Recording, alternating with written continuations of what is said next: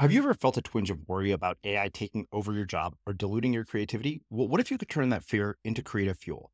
We've just published an amazing new ebook called The Four Keys to Success in an AI World. And this is more than just a guide, it's a deep exploration into the human skills that AI can't touch, the skills that are essential for standing out and thriving, no matter how much technology evolves.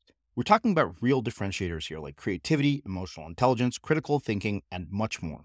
Inside, you'll find actionable insights and strategies to develop these skills, whether you're a creative person, a business person, or just simply someone who loves personal development. This isn't a story about tech taking over, it's a story of human creativity thriving alongside AI. Picture this AI as your creative co pilot, not just as a tool, but a collaborator that enhances your unique human skills. The Four Keys ebook will show you exactly how to do that and view AI in a new way that empowers you instead of overshadows you. Transform your creative potential today. Head over to unmistakablecreative.com slash four keys. Use the number four, K E Y S. That's unmistakablecreative.com slash four keys and download your free copy. Focus is about the ability to attend at will, right? And, and to do so in the, in the presence of distractors. And focus ends up becoming then a, a balance of continuous resources against transient resources. Transient resources, things where you're being alerted or oriented to new stimulus in the environment, um, and sort of vigilance as a sustained attention piece where you're able to, you know, laser-like focus and uh, also be flexible enough to pull things out of your mind, not stay so focused on something in front of you that you can't think. Um, so it's it's actually not just more. Uh, you know, performing better is not simply more attention, more uh, focus. It's about control over these things.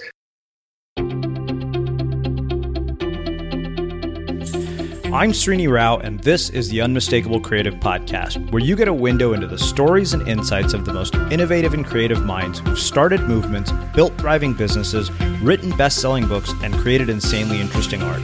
For more, check out our 500 episode archive at unmistakablecreative.com.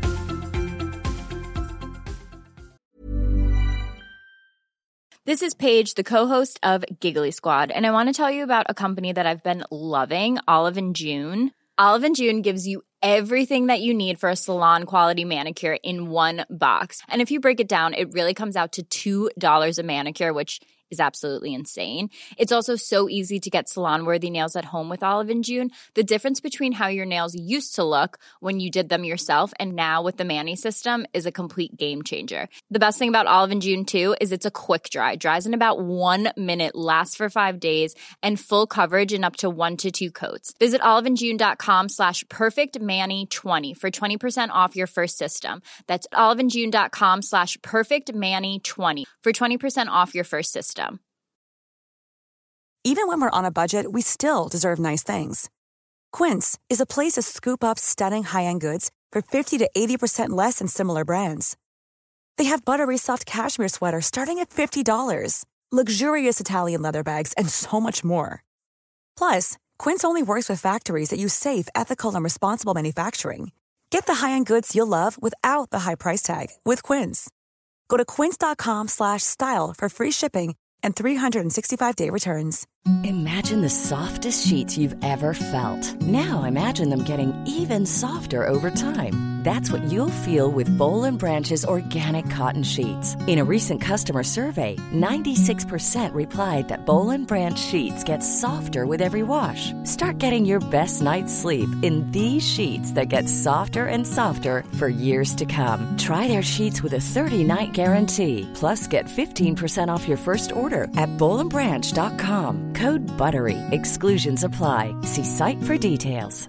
When you're ready to pop the question, the last thing you want to do is second guess the ring. At Bluenile.com, you can design a one of a kind ring with the ease and convenience of shopping online. Choose your diamond and setting. When you find the one, you'll get it delivered right to your door. Go to Bluenile.com and use promo code LISTEN to get $50 off your purchase of $500 or more. That's code LISTEN at Bluenile.com for $50 off your purchase. Bluenile.com code LISTEN. Hi, I'm Daniel, founder of Pretty Litter. Cats and cat owners deserve better than any old fashioned litter. That's why I teamed up with scientists and veterinarians to create Pretty Litter. Its innovative crystal formula has superior odor control and weighs up to 80% less than clay litter. Pretty Litter even monitors health by changing colors to help detect early signs of potential illness. It's the world's smartest kitty litter. Go to prettylitter.com and use code ACAST for 20% off your first order and a free cat toy. Terms and conditions apply. See site for details. As creators, we're always on the move. Whether it's a live podcast event, a pop up shop, or a workshop, we're constantly interacting with community, and that's where Tap to Pay on iPhone and Stripe comes in. Imagine this you're at a live event, a listener loves your merch, or a participant wants to sign up for your course on the spot. With Tap to Pay on iPhone and Stripe, you can accept their payments right there and then, right from your iPhone, so there's no extra hardware or no delays. Total game changer. It's not just for creators, any business owner can do this. It's about making transactions smoother and much more personal, growing your business in your way. We've been using Stripe for our products and courses for a long time, and now with Tap to Pay on iPhone, you can take your business to the next level too. So visit stripe.com slash tap iPhone to learn more. Remember, folks, with Tap to Pay on iPhone and Stripe, your business is always at your fingertips. Andrew, welcome to the Unmistakable Creative. Thanks so much for taking the time to join us.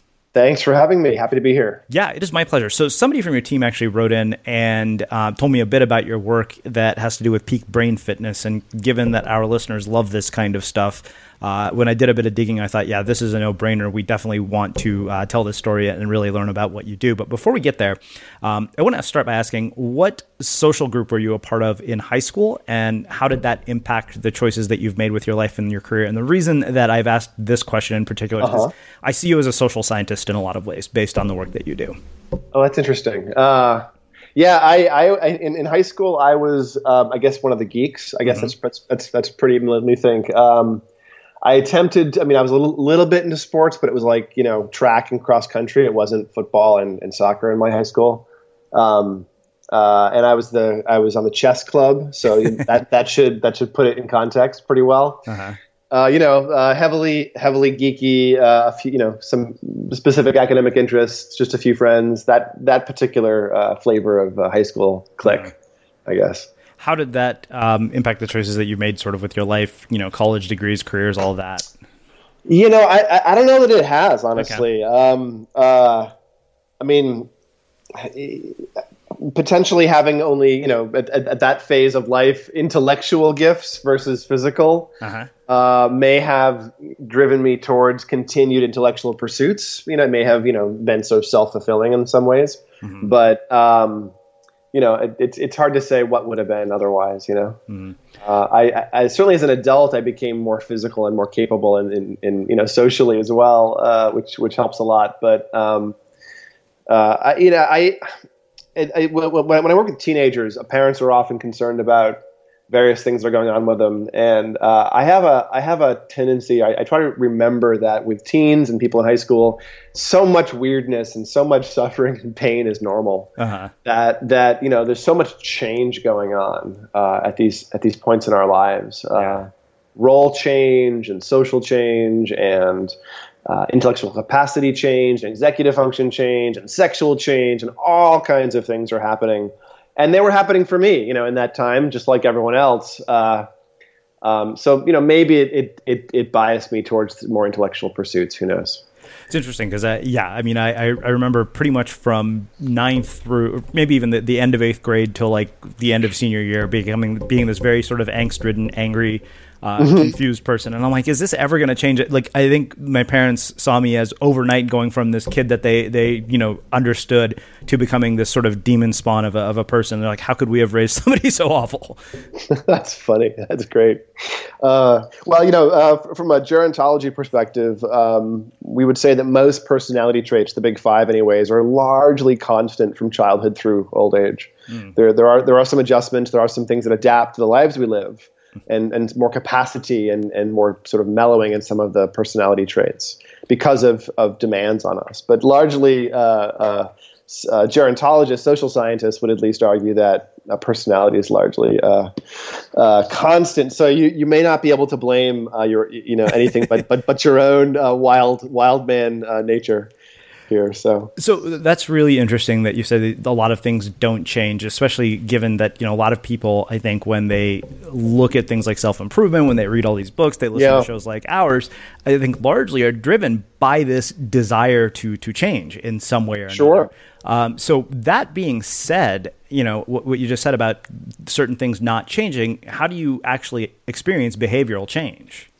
Yeah, I mean, I mean, I'm, I'm uh, when when I'm saying things don't change, I really mean personality, sure. uh, um, and and and specifically, the, the research would support the the Big Five model, also known as the canoe or ocean model. Uh-huh. Uh, opi- uh, for ocean, it's openness, conscientiousness, uh, extraversion, agreeableness, and neuroticism, and those things all mellow personality wise, but um, I'm a I'm a cognitive uh, neuroscientist, so I I work at the mind brain sort of junction, and for me, it's not so much about personality as it is about resources. Mm-hmm.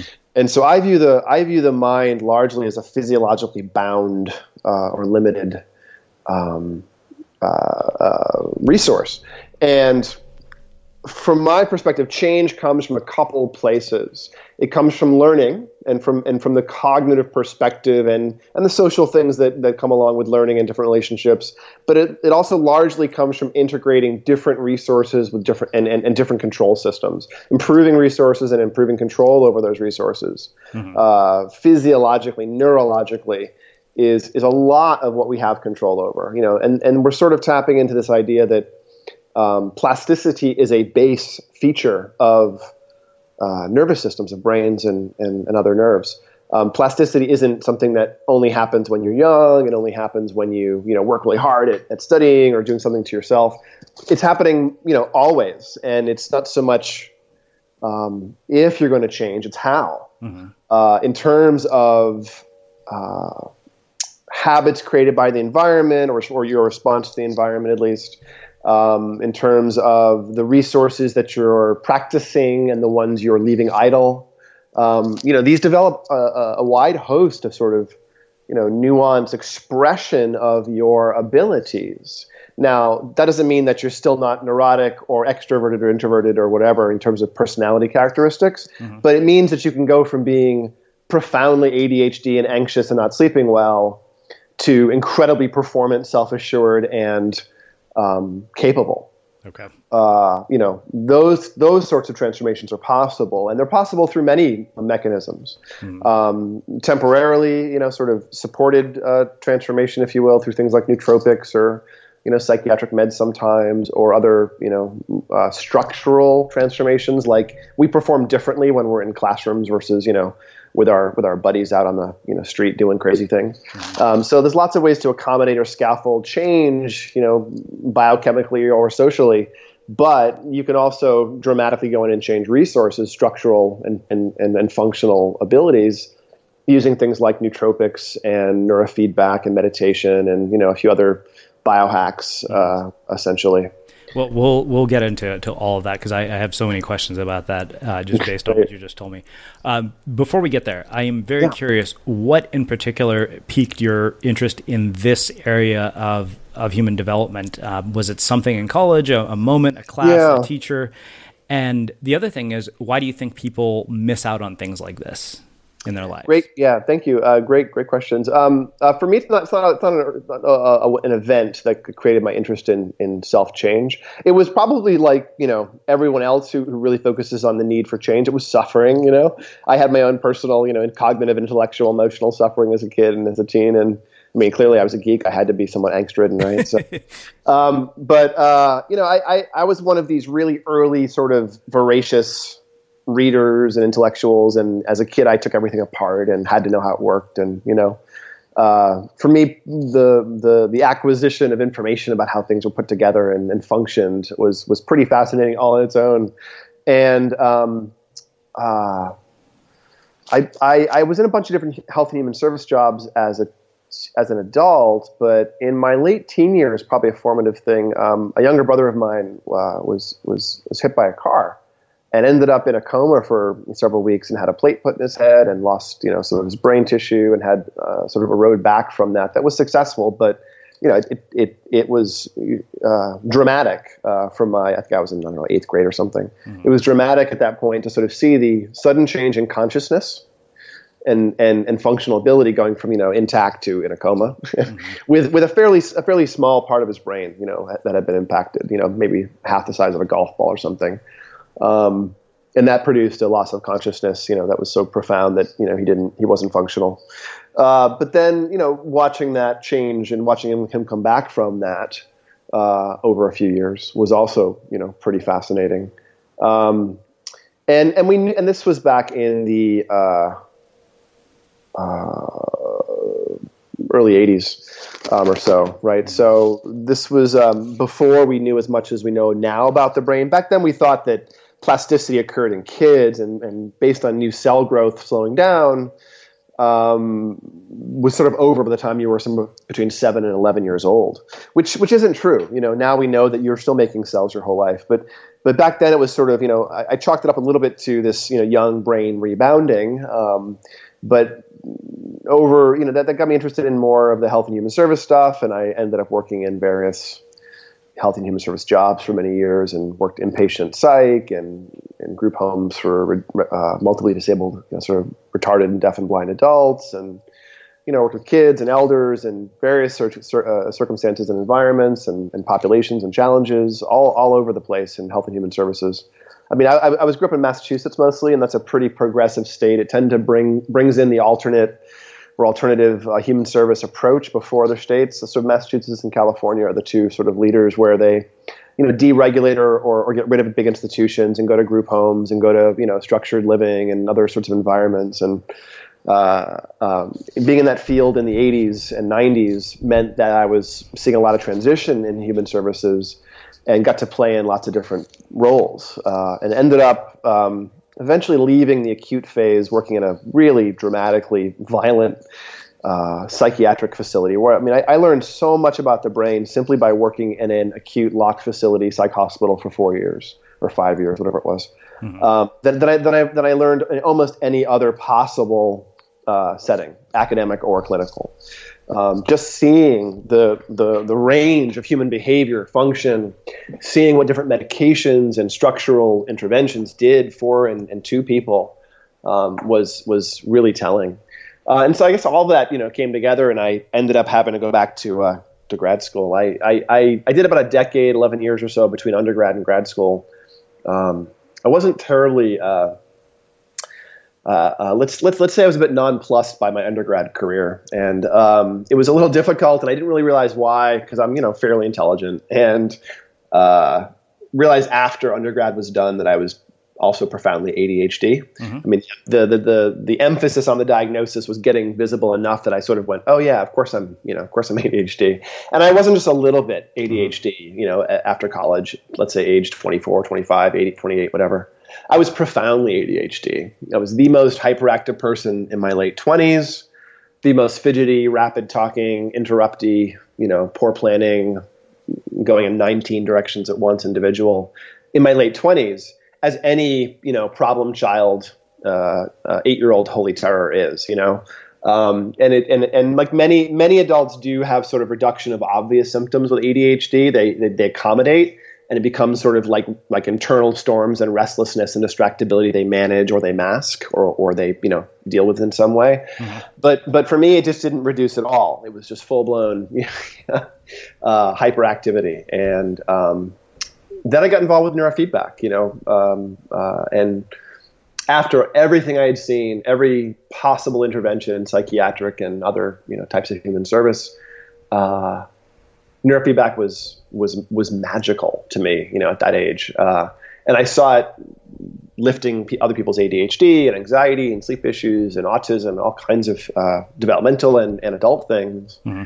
And I would just stay around, and, and, and, I ended up getting a job working in in, uh, in neurofeedback in Providence, Rhode Island, and uh, for this wonderful uh, guy named Larry Hirshberg, who still has a practice there. And um, for a couple of years, I worked for him and saw these amazing transformations and then would stick around after hours and train my own brain and in some ridiculously short amount of time i went from profoundly hyperactive you know uh, but still intelligent to completely self-controlled, zero ADHD, you know, zero uh, uh, diagnosis uh, or diagnosability mm-hmm. of executive function things. And I did it in something like 18 or 20 sessions, which is, you know, fast even for neurofeedback.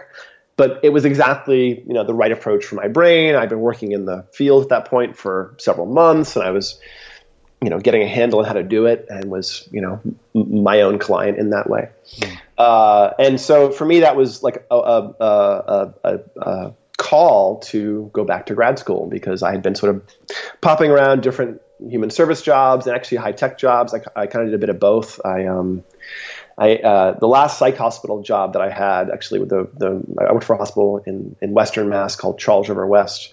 And uh, Charles River was at the time, it's, it's, it's been closed since. At the time, it was the most sort of uh, violent and, and acute hospital, psych hospital in, in Massachusetts, and uh, toward uh, like the, the the mid or three quarter point of my time with them, I got pretty badly injured on the job, and and could not could no longer do the job I was doing, and uh, had to sort of uh, switch to a more supervisory role and you know case management role because I, I couldn't do hands on work anymore, and um, then the hospital closed after a little while, and I had to go do something new, and so I went into high tech and was doing database middleware and sales engineering and eventually tech evangelism. Sort of everything in high tech except for coding is is, is how I describe my my my my tech experience. Um, and I did that for several years uh, in the sort of Burlington tech corridor in Massachusetts, and um, worked for lots of really interesting, you know, companies that did really cool things. Uh, and get kind of tired a little bit with that, and not, not not bored so much, but get tired of focusing on the bottom line as the goal you know, I, I, I spent 10 or 15 years working in human services where it was all about the individual, you know, making small progress and, and not at all about the bottom line because human service pays really poorly. And uh, then I had the opposite experience for several years, which was uh, working in high tech where everything was about the money, uh, essentially, the, the, the, product and business piece of it. And um, uh, quickly lost interest in that after the first few years, you know. Mm-hmm. And so uh, getting a part-time job just to experience some neurofeedbacks uh, environments really reoriented me and i ended up back in, in grad school a few years later studying cognitive neuroscience because we just didn't understand neurofeedback i mean this was in 2002 i think and um, neurofeedback was discovered in the late 1960s sort of simultaneously if i if i understand the history correctly by uh, joe kamiya up in san francisco and um, Dr. Barry Sterman at UCLA in, in LA uh, in the late 60s. And Joe was doing um, human alpha conditioning work, and uh, Barry was doing some work with uh, something called SMR, which is a, a, sort of magical frequency in the brain in some ways, um, sensory motor rhythm. And he was uh, working on cats and found that cats that had had some training in SMR were ridiculously resistant to seizures. They had, you know, they could be exposed to toxic chemicals that would normally cause seizures, uh, and their brain showed this sort of metastability and resistance to seizure thresholds, you know, so the seizure kindling and things. And he went on to train his lab assistant, who was seizure, uh, who was epileptic and uh, was not having good control of her seizures with meds, um, and profoundly reduced her seizures very quickly. And that was sort of the start of the, the clinical application of neurofeedback. Um, it took a while for some of the alpha work that Joe Kamiya and some other people like uh, Eugene Peniston were doing to really find an application for alpha training. Alpha, the, the, the training different frequencies in the brain has different, there's sort of different categories. And when you train up SMR, which is a form of low beta, you're training things that are cognitive largely. Um, you're training concentration, focus, inhibitory control. You also might be training sleep. SMR is a frequency involved with sleep. And with SMR, you also, again, raise the seizure threshold, which means you reduce the likelihood of seizures. Um, and so there's a whole category of neurofeedback that trains SMR or other beta frequencies to add sort of it's it's like it's like a muscle building or almost an arousal model of the brain where you build uh, resources in certain directions. Uh, alpha training is very different, uh, what Joe Kamiya was doing. And then eventually alpha theta training is sort of the dominant form of alpha training in the field these days. And alpha theta training is this bizarre beast that is also rather magical that produces a hypnagogic state sort of halfway in between uh, asleep and awake and gets the conscious mind out of the way. So it's used by, for various purposes, including things like um, creativity and spirituality and access consciousness, but also for re-regulating over-aroused brains like shaky alcoholics that you know can't downregulate without alcohol. Uh, alpha theta can sort of rebuild the ability to drop into deep, slow, uh, receptive states, which is something that that burnt out alcoholics lack, for instance. Um, so there's various you know things I was seeing happening in the field at that time, you know, and I was seeing people have these crazy transformations, uh, and then I went through one myself and had to go back to grad school, uh, and I ended up going to UCLA for a few years and getting a PhD, and you know here we are a few years later. So, wow. Uh, so many questions based on on all of this. Uh, you know, I, I kind of experienced the ADHD, maybe not as extreme as yours, but like when you get mm-hmm. fired from every job you've been at, you start to wonder. It's like, okay, there's something wrong there. and yeah. at, at a certain point, you know, I, I remember thinking, well, why has nobody ever mentioned this? And I I totally get that. Like that that was my story in so many ways. And now, you know, I have to sit around and do things that require intense amounts of focus, like write books. Um, and I always wonder, you know, what made that transformation possible. Um, part of me wonders if it was just that the work itself was not interesting enough. Yeah, well, I mean, that's certainly a big feature in ADHD is the interest um, component. I mean, it's, it's actually the key feature. I think you've you've you've actually landed on uh, what is both uh, a, a, central component of how it works and also why people often don't understand it. You know, if you don't have ADHD or know somebody immediately around you that has a significant case, so to speak, or a, or a brain that works that way, it's, I, I, actually don't believe it's really pathological. It's just one of the ways the brain can be tuned.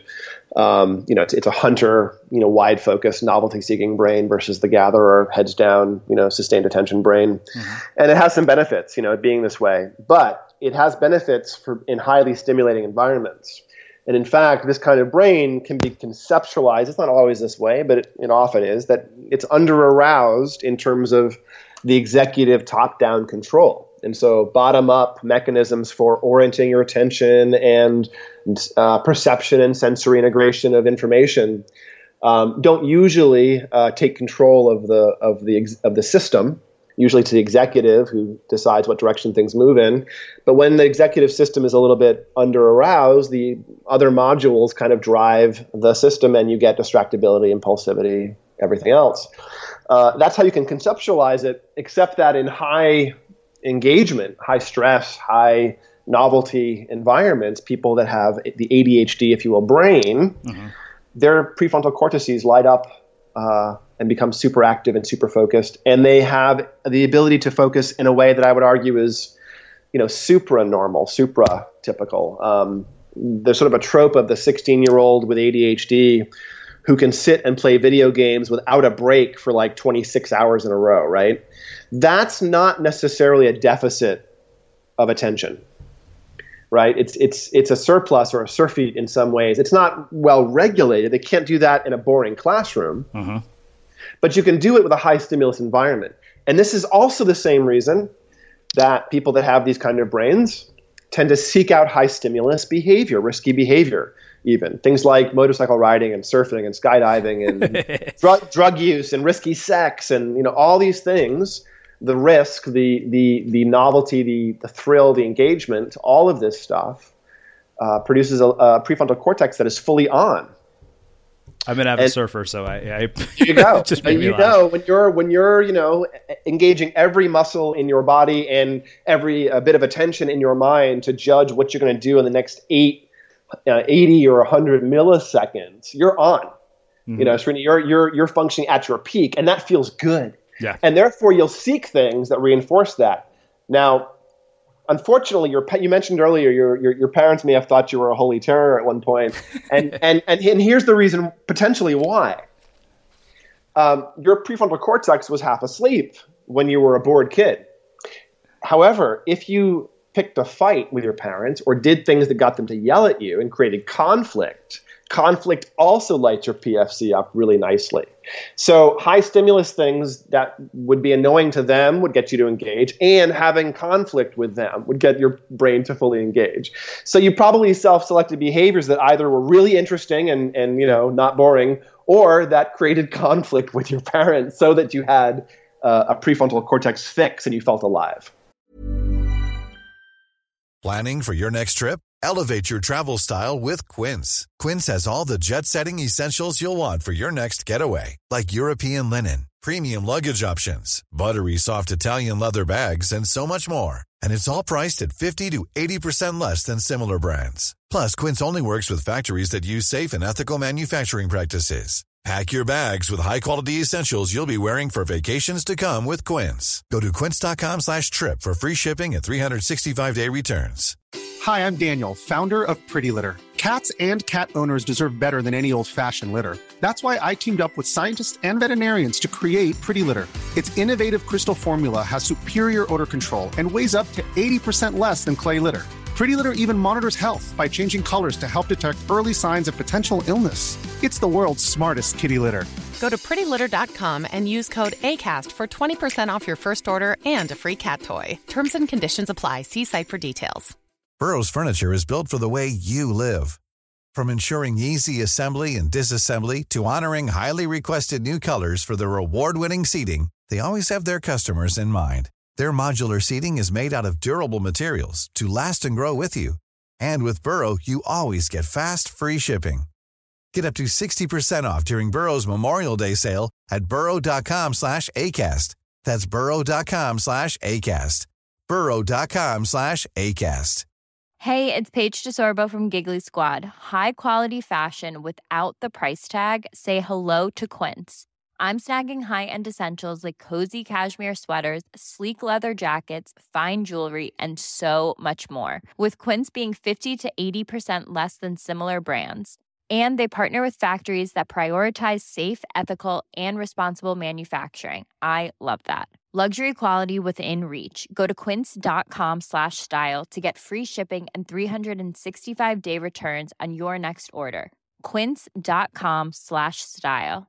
This is Paige, the co-host of Giggly Squad, and I want to tell you about a company that I've been loving, Olive and June. Olive and June gives you everything that you need for a salon quality manicure in one box. And if you break it down, it really comes out to $2 a manicure, which is absolutely insane. It's also so easy to get salon worthy nails at home with Olive and June. The difference between how your nails used to look when you did them yourself and now with the Mani system is a complete game changer. The best thing about Olive and June too is it's a quick dry. Dries in about one minute, lasts for five days, and full coverage in up to one to two coats. Visit oliveandjune.com slash perfectmani20 for 20% off your first system. That's oliveandjune.com slash perfectmani20 for 20% off your first system. Since 2013, Bombas has donated over 100 million socks, underwear, and t shirts to those facing homelessness. If we counted those on air, this ad would last over 1,157 days. But if we counted the time it takes to make a donation possible, it would take just a few clicks. Because every time you make a purchase, Bombas donates an item to someone who needs it. Go to bombas.com slash ACAST and use code ACAST for 20% off your first purchase. That's bombas.com slash ACAST, code ACAST. Hmm. Wow. So you Okay. can tell your parents it's not completely their fault. Well, let's do this. Um, I, I really want to start doing a deep dive into your work and all this neurofeedback stuff and how it can actually be applied to our life. And I'd like to look at it through a couple of different lenses. Uh, the first being mental health and depression. Again, an area that for you know f- I am personally familiar with, having dealt with uh, my own issues around it, and you know how neurofeedback plays a role in all of that. The second that I want to do is look at sort of focus and flow and, and how we can leverage it. And I'd like to talk Yeah. about nootropics as well, um, about things like modafinil and neuroenhancers and things like that, and kind of what your perspective is and what your research shows about this, and then look at it uh, through the lens of creativity and creative breakthroughs. Sure. So starting off talking about neurofeedback, we can we can divide it to some extent in approaches that remediate a deficit versus a peak performance or a flow, you know, pursuit. Um, uh, are you interested in, in, in, depression specifically, or just Yeah. sort of mental health? Yeah, so I, I some- am. I yeah. am interested in depression specifically, but if we can you know, start with depression and look at just overall mental health. Yeah, sure. So, so um, um, I'll, actually couch this in terms of broad mental health. Uh, it, just just to start off by saying that almost all of the time when we train brains this way, when you exercise your brain in this way, something seems to show up, and it's and you know I I, I just really think it's resiliency. Um, it's the ability to handle stressors without falling over. It's it's it's um, more control over whatever resource or function we're working on. Now, when, when you when you drop that back to mood, um, you know, I, I to some extent I think because of my clinical experience, inpatient, I tend to think broadly of, of mental health in terms of classes of problems, and for me, it's often things like uh, mood disorders, thought disorders, uh, executive function disorders, and uh, personality disorders you know, and, and, and substance use disorders. It's sort of those axes, if you will. Mm-hmm. And it's not exactly the axis, you know, one through five that the DSM uses, but it is those sort of clusters. And, and to some extent, there's a physiological clustering in my mind or a behavioral, you know, in terms of what happens when you when you when you're in one of these areas. But the the the, the mood stuff, um, a lot of mood is really tied up aggressively um, in the brain with anxiety. And so I think what is, you know, just like other things are lumped together, misdiagnosed, I think what is depression can be very many things for, for, for different people. You know, um, uh, uh, for some folks, it is, you know, crippling weight and dread. For some folks, it is this gnawing, you know, lethargy or helplessness and hope, hopelessness. Um, regardless of how we, we define it in the DSM, it, it is a significant challenge in mood that lasts for a while. Um, a lot of these profound mood dysregulations uh, seem to be at least partially mediated by hemispheric laterality. Now, there's a lot of work by Richie Davidson, uh, who's involved with um, uh, uh mindfulness in the brain and, and neuroscience projects. But um, even before that, he was doing work on mood in the brain. And there's a few really interesting things about hemispheric laterality that show up, including that there's often a, an asymmetry in the wrong direction in the frontal lobes when you when you have some depression. It's it's not exactly frontal, frontally lobe bound purely. Um, Dr. Davidson's early work, I think, pointed at the frontal lobes as being really the, the the place where this was happening. And I think a lot of his more recent work has sort of softened the emphasis on the frontal lobe, although there is a, a laterality uh, component still. And what I mean by that is uh, left versus right distribution or activity of certain functions. Um, from an EEG point of view, in terms of my work in neurofeedback, um, neurofeedback is the training process where you exercise or shape via operant conditioning or instrumental conditioning. You shape brain activity, um, but you just have to decide how to shape it. And the assessment part of the process is called QEEG or quantitative EEG. And in QEEG, you gather resting baselines of, of EEG usually, and then sort of compare them mathematically to a normative database with several thousand people's brains in it. And when I do this with people who are depressed, um, you know, the, the, the reference sample is a, is a quote unquote clean and typical population. So no mood disorders, no substances, no caffeine, no head injuries, yada, yada, yada. Um, and when I, when I get somebody who's got major depression and a history of that, um, usually on or off meds, symptomatic or asymptomatic, um, there's often, and this is you know what was suggested by Dr. Davidson's earlier work, there's often a frontal asymmetry, meaning that from an EEG perspective, there's an excess of alpha waves on the left front part of the brain, and there's an excess of beta waves on the right front part. Now, to, to typical or healthy, if you will, average brains usually have more alpha on the right front and more beta on the left front. Now, let me break those down, uh, what, what that actually might mean.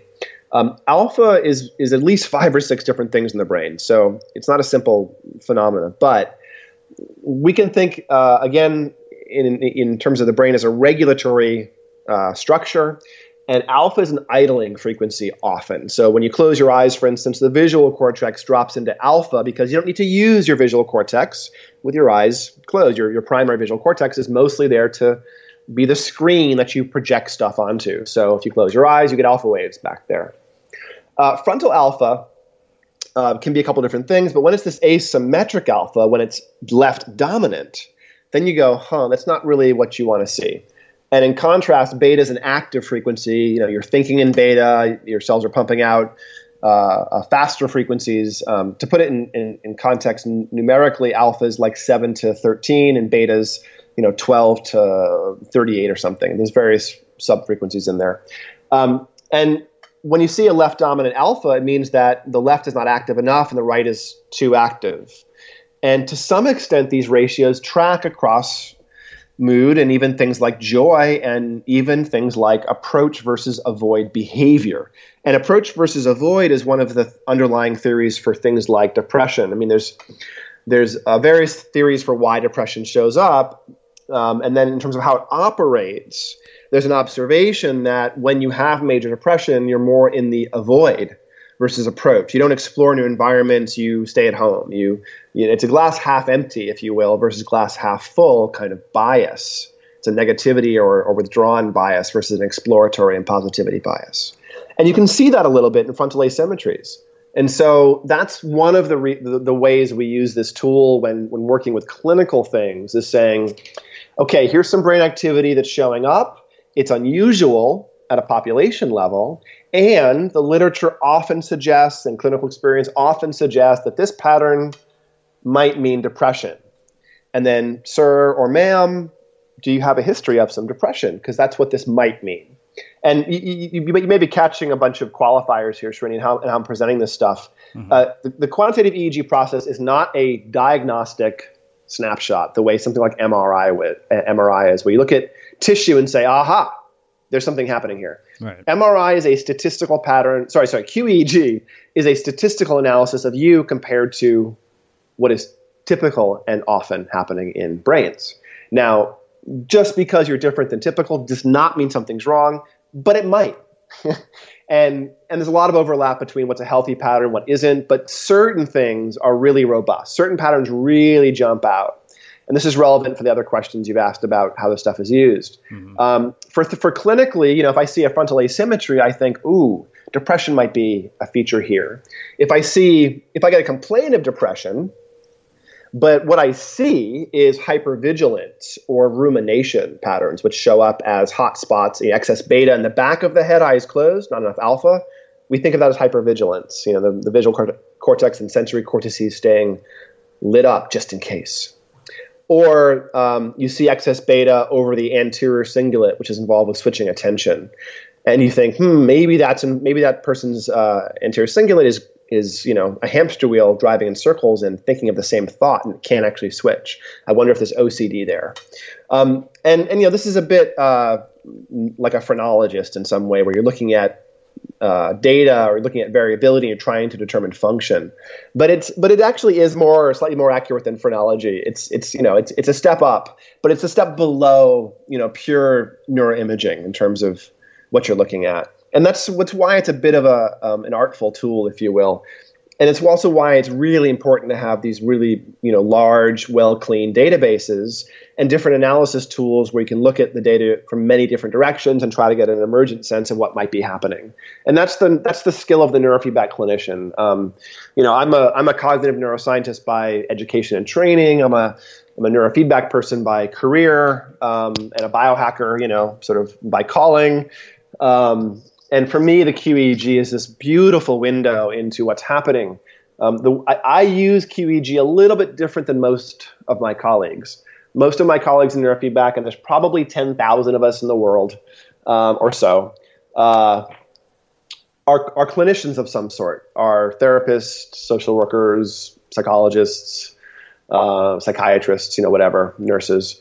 And they're usually some, some psycho- psychological or other allied health profession and usually they've discovered neurofeedback after becoming a health professional um, or fitness professional. And then they get trained in neurofeedback for a few weeks in a course, and then they start doing it. Um, I discovered it before uh, I had sort of landed on what I wanted to be when I grew up, you know, working for, for Dr. Hirshberg in Providence.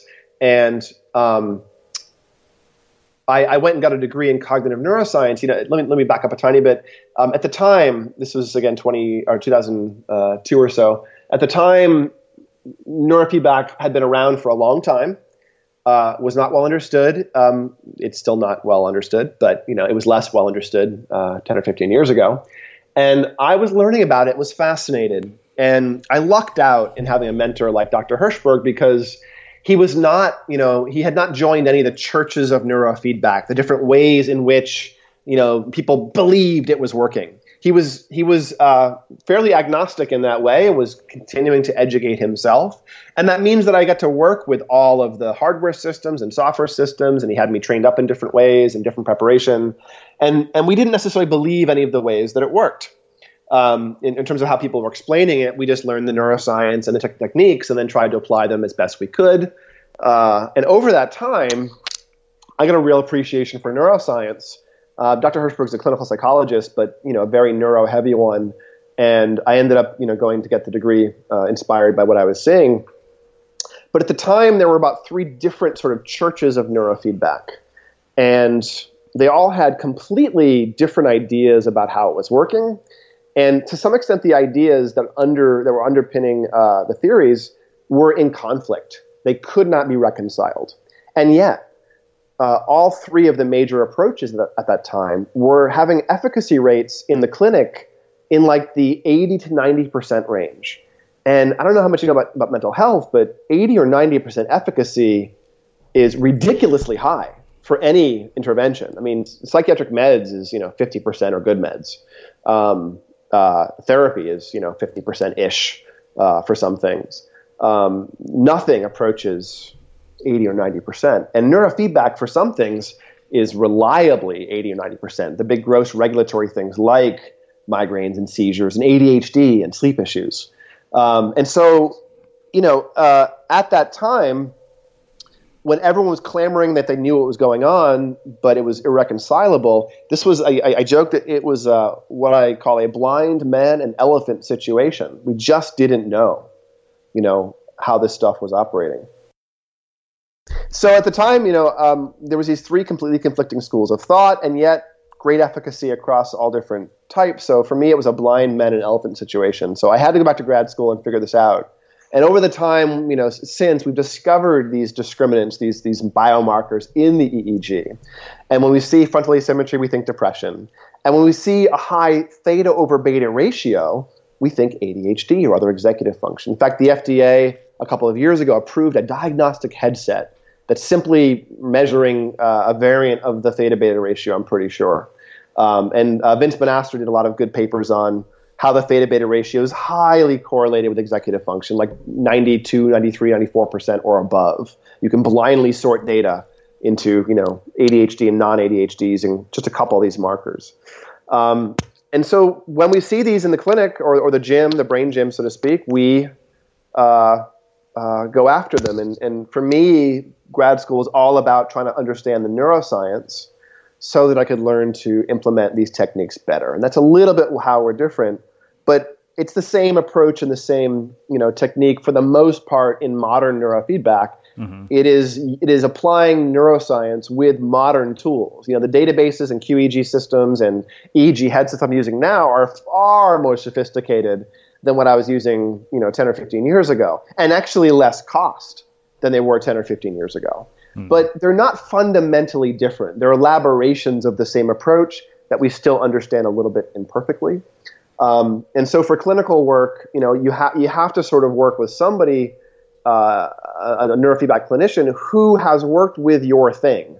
You know, if you've got a lot of head injuries, you probably don't want to work with somebody who's never seen a head injury before if you're profoundly ADHD, well, actually everyone's seen ADHD, so scratch that. But you know, if you're an alcoholic and you're trying to use neurofeedback to help rebuild your, you know, your brain, you know, work with someone who's worked that way before because there is some domain expertise in terms of what works for what clinical populations, which biomarkers are most relevant for those populations in the QEEG, and which techniques, you know, seem to um, produce the quickest and best uh, effects. So that's how we approach the, um, the, the, the, clinical, if you will, uh, mm-hmm. remediation side. Wow. Okay, so let's do this. Let's um, let's talk specifically about. I think the thing that will probably be of most interest to our listeners is leveraging this for focus, productivity, and flow.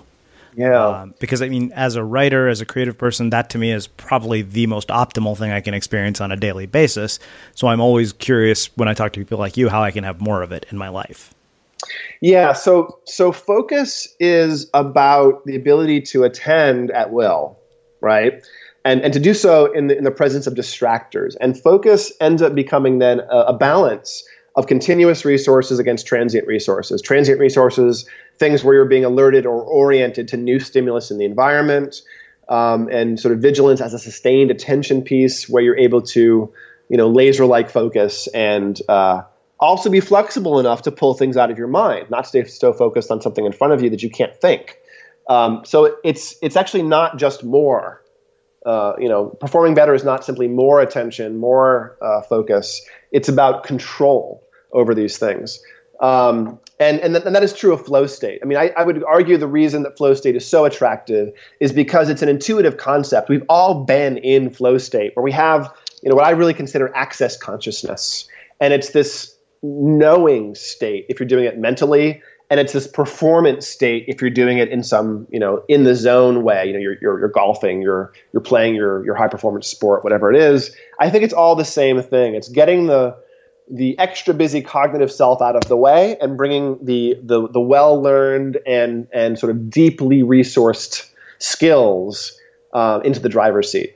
Um, some of that's getting out of our own way, and some of that is building resources so that we don't vary in our performance quite as much. We don't drop off when we are fatigued or challenged or there's too many things demanding our attention. Um, how you can do that is, you know, you certainly can do neurofeedback. SMR training brings up cognitive abilities, especially inhibitory control. And I've been hinting at earlier, inhibitory control is a lot about how the brain does its job. And so as you bring that up, ADHD drops away, uh, focus and vigilance go up. You can also train up active, faster frequencies in beta and give yourself that sense of laser-like, limitless attention. You really can, you know, tune that in with neurofeedback. But neurofeedback, as as I've been describing, is a little bit of a complicated, long process. You got to do this training for a few times a week, for a few months. It'll make big changes, but you know, it, it, it it's a process. Um, I think more people don't do neurofeedback for the same people, the same reason that more people don't have, you know, washboard abs and 10% body fat from going to the gym five times a week or three times a week. It's because it's not instantaneous. It takes a commitment and it takes some uh, some time to tune in what's going to work. Um, uh, but you can train up, you know, faster alpha frequencies, the access to flow state. You can do this alpha theta work and get access to consciousness, sort of, you know, create creative, uh, generative uh, internal states. Um, and so, uh, what performance is for you versus the next person might be different, right, Srini? So, mm-hmm. if we look at your brain and and you've got a lot of attention resources that appear to be pretty classical and and and and, and performant, and we we assess your attention and find that you're you know a couple standard deviations above average in how accurate and quick you are in your attending but we also see hypervigilance and a little uh, a few of the other anxiety markers and you report sleep is bad then your performance is all about getting the things the, the bottlenecks out of the way. But if you're inattentive you're stuck in alpha mode you're spacey then the performance stuff's all about getting beta getting some new resources laid in.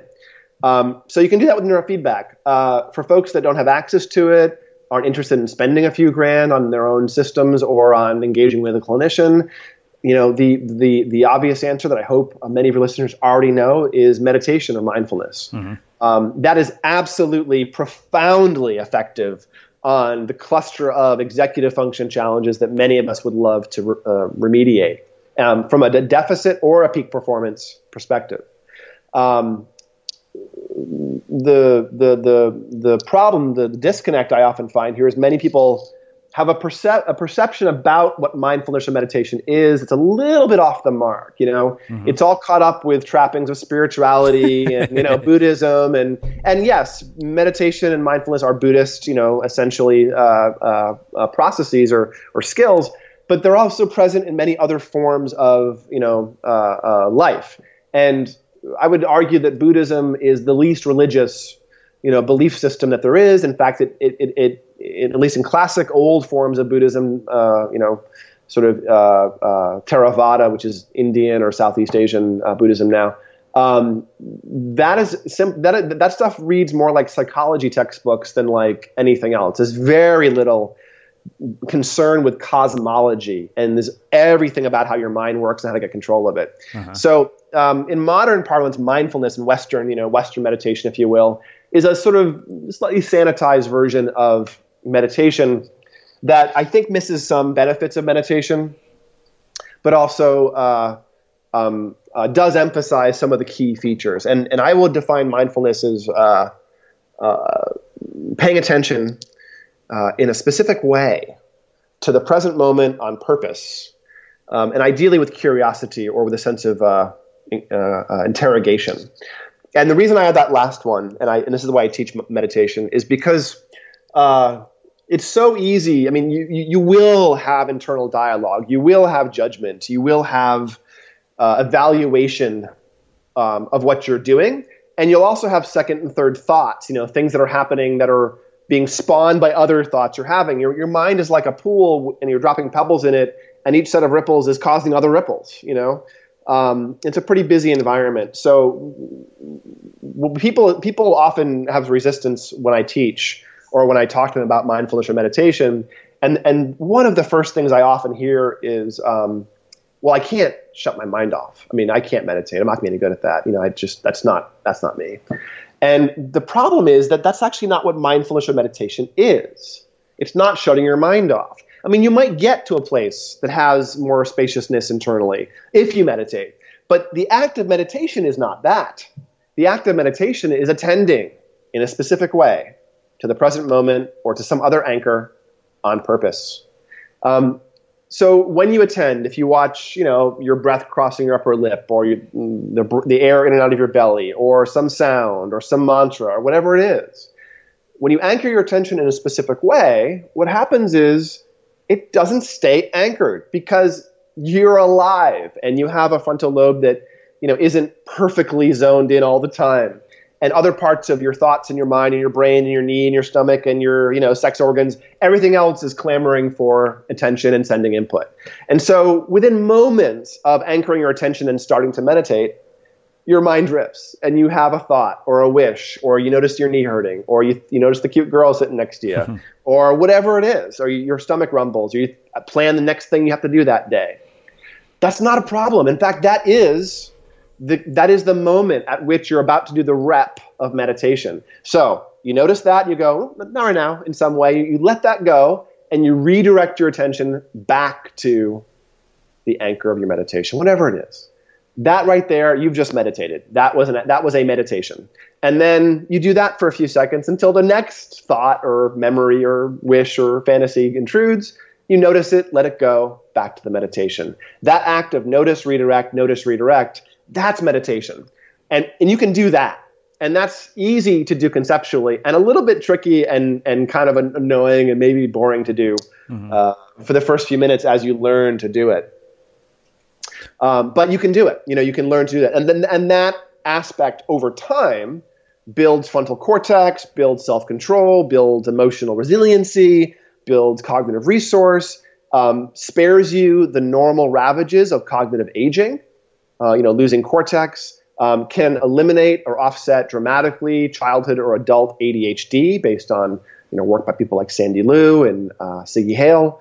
Um, there's all kinds of, oh, and then the aging work for meditation is by uh, Lazar, largely L A Z A R. Um, there's there's lots of benefits of meditation on the brain, um, but again, you have to do it. You know, if you meditate for three hours once a year, mm-hmm. nothing happens. If you meditate for 20 minutes every day, everything happens. And so it's not about how much you do or how perfectly you do it or if you can get your mind blank. It's about do you do you engage in that effortful attending in a specific way mm-hmm. to the present moment, and then if you find yourself judging or complaining or being bored, that's where the sense of interrogation or curiosity comes in. That can really help you get over any initial resistance or judgment or self doubt. Is just be curious about what's happening instead of evaluative. You know. So it's interesting because I, I do 10 minutes every day with uh, an app called Calm, which I'm, I'm guessing you're probably familiar with given, mm-hmm, sure. given your background. Um, and yeah, I've definitely found that it's helped. So I think one of the things that's really interesting to me because we had Susan Piver here, uh, a Buddhist meditation teacher, and she even said she's like, this isn't something that it, the the length of it isn't as important as the frequency, which I thought was really interesting. So I started off with like two minutes. I've never been able to get past ten minutes, and I'm uh-huh. curious if I'm able to sustain longer periods of meditation. Does that increase my ability to focus on other things for longer periods of time? Um Great question. I don't know that the neuroscience literature supports that any more than about 20 minutes is necessary. That being said, a lot of the literature that's more broad is correlated with thousands of hours of meditation. you know lifelong meditation accumulated. Mm-hmm. Um, but I will tell you this: if you get beyond ten minutes, things will change. Things will absolutely change. Uh, and and you should and you should go and do a, um, a half day retreat a couple times a year too, because that will change how you meditate. Um, there is something that, that and, and, I can't describe it, you know, from a neuroscience perspective. I can just describe it from a meditator perspective. And, and I know a little bit about, about, about the neuroscience of meditation, but I know more about, you know, how to meditate mm-hmm. um, and what happens when you do just be from a, a more Buddhist perspective. So yes, things change uh, and you get more capacity. You get more capacity to meditate. But I think, and, and I'm going to hazard a guess. You know, I'm not a, I'm not a Buddhist meditation teacher, although I am a, a Buddhist meditator. Um, uh, and I teach meditation occasionally, but I don't hold myself up as some you know meditation guru at all. I'm mm-hmm. I'm, I'm, a, I'm, a biohacker. That's you know uh, a brain coach. That's that's yeah. about where it, where it ends. Um, all that being said, I think what happens when you start to meditate for 20 minutes, 30 minutes, 40 minutes at a sitting is that what shows up next is equanimity, is being more even keel, taking things less personally, being less flappable, being more resilient and sort of like weeble wobbly in your in your feeling tone, your emotional tone, your reactivity. All that tends to just calm down. And I think that I mean to me that's an inhibitory tone feature as well. But I think that starts to show up 20 minutes, you know, 30 minutes a day in for many people. Um, let me give you a technique that might get you beyond 10 minutes. All right. Uh, you, you, may you may have already meditate you may already meditate this way. It's really basic. So uh, I like to give people a focus. Doesn't matter what it is, but um, my my classic way of meditation is doing a samatha or single point awareness for like five minutes. So I'll set a timer to go off five minutes into a 20 minute um, meditation, and then another bell to go off 15 minutes later. So I get a 20 minute uh, uh, meditation essentially. But the first five minutes, I'm focusing on the narrow point, the narrow sensation of, of air crossing my upper lip as I breathe in and out. That's it. Packing it down, narrow, narrow, narrow. And I find narrow packing of attention, samatha, single point awareness, can, can quiet things pretty quickly. So I like to do a few minutes of samatha to start. But then um, I do a more awareness practice, a more open focus, vipassana, which I you know consider present time, time awareness. So for me, classic concentration or samatha is single, single point awareness, and vipassana or insight tradition is uh, present time awareness. And so I do a little bit of stabilization focus just for a few moments or a minute or two or five minutes to really ground. And, and then I do a longer practice, um, usually at least 10 or 15 minutes. And here's, here's, a, here's a practice that will probably get you beyond 10 minutes. So you simply once your breathing is relaxed, once you've stabilized a little bit for the first few minutes, you simply take your attention and place it on the cycle of breath. You breathe in, and of course, you know, classic Buddhist instruction when you're breathing in, know you're breathing in. when you're breathing out, know that you're breathing out. It's actually all meditation needs to be. But in this practice, you breathe in, you know, breathe out. At the bottom of that cycle, count one. Do it, breathe in, breathe out, keeping your attention on the breath. Bottom of that cycle, breathe two, or count, sorry, count two. And do it that way, where you're really attending to the cycle of inhale and exhale. At the, at the end of each cycle, count. And whenever you lose track of where you are, start over. Hmm. And it might not take you uh, very long to get to the 10 minute mark. You might only get to like counting to 10. Mm-hmm. And, and do that cycle until you can get to 10. Okay. Until, without getting lost, without getting distracted or lost or forgetting. Um, that will get you beyond 10 minutes because doing that to 10, sort of staying engaged for those 10 cycles of breath, is actually pretty difficult and takes a couple of minutes to do if you breathe slowly and you're really attending. So just doing it once will, will, add a few minutes to your meditation, maybe as much as five minutes. So if you get through it, you know, poorly and have to start over once or twice or three times, by the time you've gone through that process a few times, you're beyond 10 minutes of meditation. Oh. Uh, and it'll, it'll, it'll break that by giving you something to do essentially, or giving you a place of failure where you can then go and start over. So, hmm. uh, Wow. So I have uh, another question about this area, specifically yeah. around nootropics and things like modafinil and neuroenhancers. I mean, what yeah. what is your work showing around that? You know, what can people do that you know enables them to to take advantage of these things? Yeah, um, I, I'm not a fan of modafinil or any of the uh, variants. Um, you know, I, I, I don't think they're good to take. I think that messing with histamine, which is what these things are doing, can be potentially dangerous. Um, there's a review paper, which is whose author escapes me, but the, the title of the paper is Approved and Investigational Uses of Modafinil. And, and I believe the paper is freely available if you Google, Google it. And if you look through the, um, it's, it's a metadata study with different papers, different studies uh, referenced. And if you look through it carefully enough, you'll discover that whenever there are underlying attention problems, ADHD, which of course isn't just a problem, you know, it's just very, it's just a variant.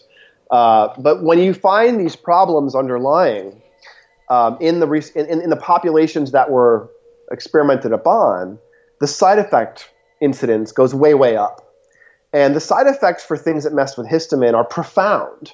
Um, and uh, uh, I, you know, I, think that there's this. If, if, you think about the, the the trope of the ADHD geek, then you know what do we think? Okay, they have glasses, and they're you know awkward, and they might also have allergies or be physically a little bit you know uncoordinated. I believe all those things are actually connected to histamine.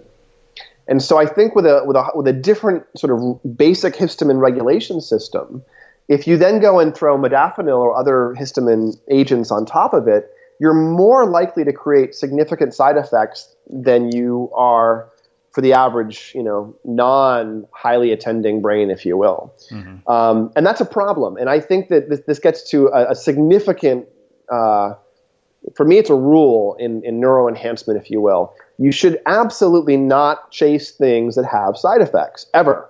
In fact, you should hold to the original definition of nootropic, which is only things that have you know, pro-brain, cognitive, memory, sleep, etc. effects, neuroprotective, but are not, uh, you know, uh, replete with any risk of significant side effects. Now, the incidence of side effects with modafinil is pretty low; it's a couple percent. But when they show up, it's non-trivial. I, this happened to me. I, I took modafinil bef- right before I helped design uh, truBrain. Mm-hmm. I was on modafinil. I, I was having trouble with my dissertation. I was, you know, working two jobs. I was teaching. I was I, I, was you know really overwhelmed with this massive dissertation project as well. Uh, and e- EEG data is not easy to analyze. Uh, it was taking a long time. So um, I turned to modafinil because it, there was so much buzz around it, and uh, took it as prescribed. You know, 100 milligrams once a day in the morning. Um, I got a decent wakeful promoting effect from it, a solid, you know, 14, 16 hours of effect every day. Um, and on like the 15th day or something, or the 14th day, at the end of the day, I was like, that's odd. My hands are kind of tender and itchy. That's really strange. And I, you know, thought it might have been the modafinil, so I didn't take it anymore. And the next day I woke up, and by the end of the second day, I was covered with head to toe pressure hives that continued to get worse. And my body went into this massive sort of systemic histamine overdrive, and I ended up in the hospital, in the emergency room, and you know, back and forth between the ER and urgent care several times in the, ne- in the next several days on steroids and other kinds of things to shut this down, and you know, really narrowly avoided a massive health crisis by taking from taking modafinil. Hmm. That was it. And so my take on it is, if you've got narcolepsy, modafinil is the drug for you. but if you don't, then there's other things. I mean, I think the racetams and other sort of nootropics are significantly better at the positive features, and there's no real side effects in most, or really manageable side effects in most of these classic nootropics, the the things that are that are choline derivatives or GABA derivatives, which would include the racetams, um, or the herbals or the, the, amino acids like tyrosine and theanine. I, I think these things are relatively innocuous and provide cognitive support. So since you have these, use these. You know, when you get into the modafinils, when you get into the the quote unquote smart drugs, the Adderalls and other you know psychostimulants, I think that um, you're, you're you're courting disaster. You, you know, it's not worth if you're highly performant or even average. There's no excuse for courting side effects for a small gain in performance. If you have some massive problem, then you take the drug that has potential side effects because you have to, you know, the, the, the, the trade off for getting rid of your deficit is potentially you know worth it.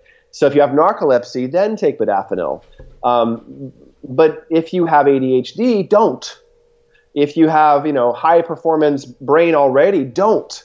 You know, look for other things. Meditate. You know, get off your damn. Actually, get on your ass and meditate. You know, don't just do something. Sit there. If you want to develop your brain, don't look for the the the quick fix because Adderall and, and other stimulants are habit forming, appetite suppressing, cardiovascular disturbing. Uh, modafinil causes histamine reactions. Um, a whole other class of experimental drugs are out there that actually don't have established safety profiles. You know, we're discovering all these research chemicals are out there in the, in the nootropic world. That's you know that should not be exciting to you to take some untested uh, compound that was only found in a in a research paper that was only ever used on animals, and some psychonaut you know, replicated a lab in China and has brought 10,000 pounds into Europe and the US and is now selling it on a website and everyone's talking about how awesome it is as a cognitive enhancer. That should be something you run far, far away from. Mm-hmm. You know, there are enough, there's enough gain to be had. There are enough resources to be built with things like classic nootropics, including, you know, the safe ones, if you will, plus herbs, plus um, amino acids, uh, and then when you add in nootropics, when you add in neurofeedback, when you add in mindfulness and meditation, when you have a good base of uh, well hacked sleep, when your sleep's well, well regulated, when your diet is well regulated, low sugar, vitamin D, high fat, um, you know, all these things can make incredible life altering change. And if the goal is transformation, you know, one massive sledgehammer effect should not be what you're going for.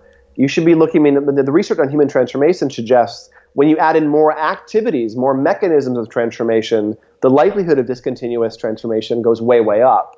And when you hit three or four things you're doing to yourself or for yourself, uh, that's when you become a, you know the next best version of yourself with new resources. Not when you just diet, just exercise, just meditate, it's when you add in three or four of these things. That's when everything starts to change and you end up dropping old behaviors and habits and developing new capacity. Um, so people need to think about this stuff as shifts that are occurring that they can take control over and enhance, not some quick fix, not some pill that is going to make a change. So nootropics are um, best used in, a, in, a, in an almost unnoticeable way, but used day in, day out to support high levels of output, to support better aging, to support better stress management, to support better sleep, but not for you know godlike, laser-like attention for three hours on you know uh, uh, an amphetamine and not you know perturbed sleep-wake cycles for 16 or 20 hours day in day out on modafinil those are not good recipes for improved uh, function. In fact, there was recently some studies showing that modafinil, uh, some some forced choice or or essentially performance tasks for people on modafinil, uh, were actually showing deficits in in function, not enhancements. Uh, I mean, there's been some work showing that there's some learning improvement uh, on some studies with modafinil, but some others are showing real dramatic, uh, even learning, if you will, impairments.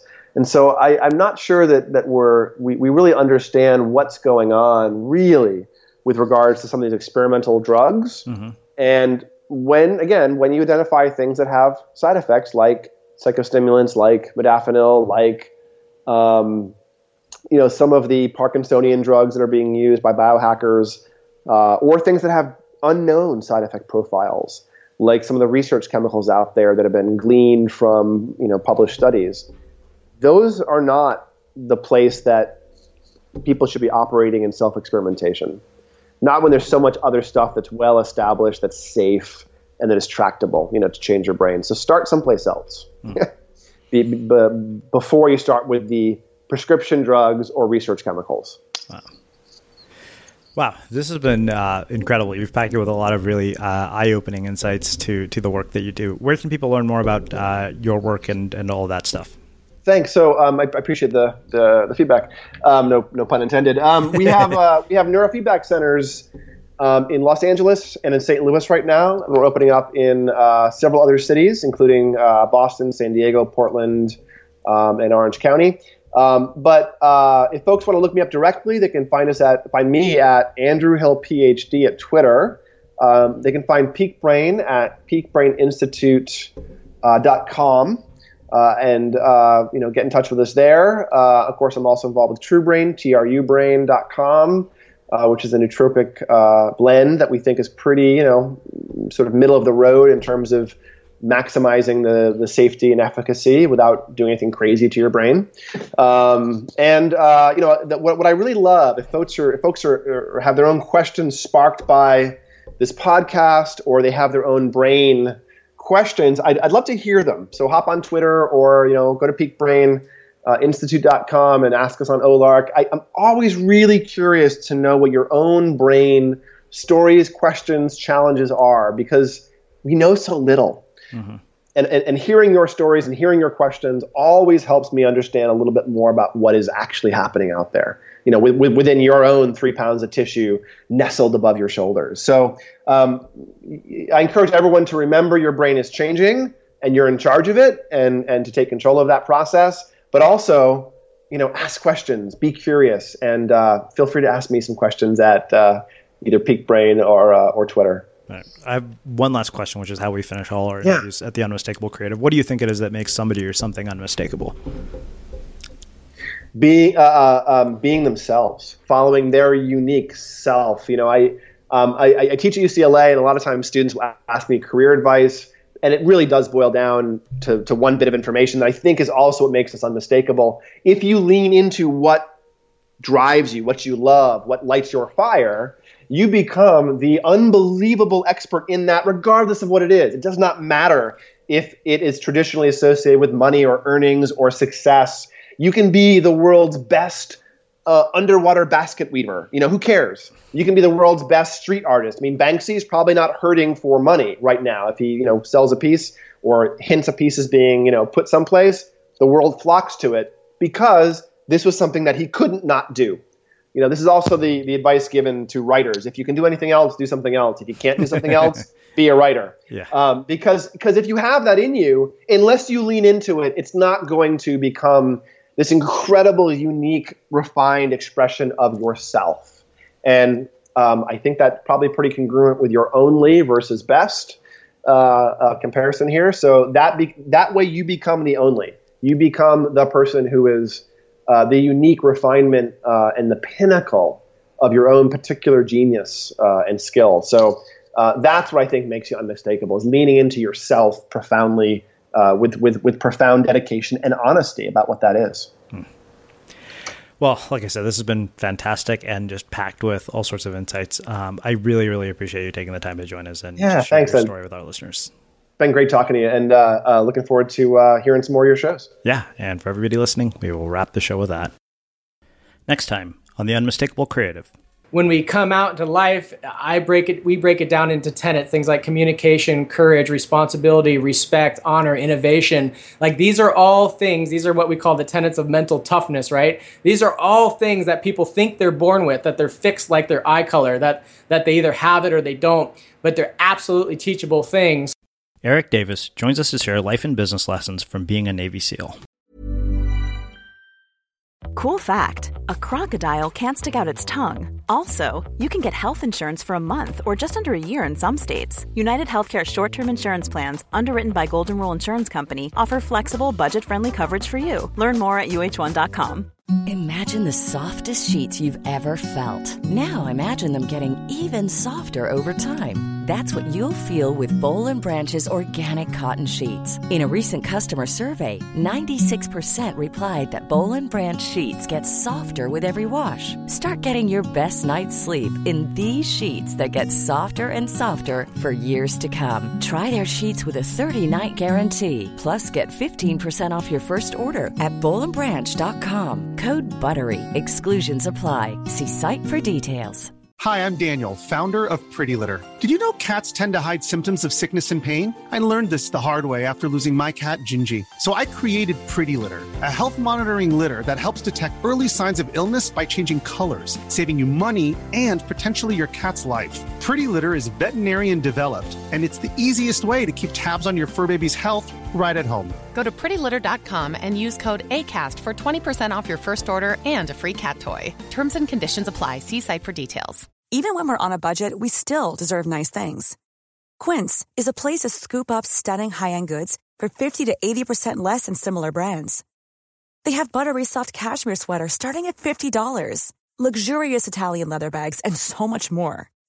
Plus, Quince only works with factories that use safe, ethical, and responsible manufacturing. Get the high-end goods you'll love without the high price tag with Quince. Go to quince.com slash style for free shipping and 365-day returns. Mom deserves the best, and there's no better place to shop for Mother's Day than Whole Foods Market. They're your destination for unbeatable savings, from premium gifts to show-stopping flowers and irresistible desserts. Start by saving 33% with Prime on all body care and candles. Then get a 15-stem bunch of tulips for just $9.99 each with Prime. Round out Mom's menu with festive rosé, irresistible berry chantilly cake, and more special treats. Come celebrate Mother's Day at Whole Foods Market.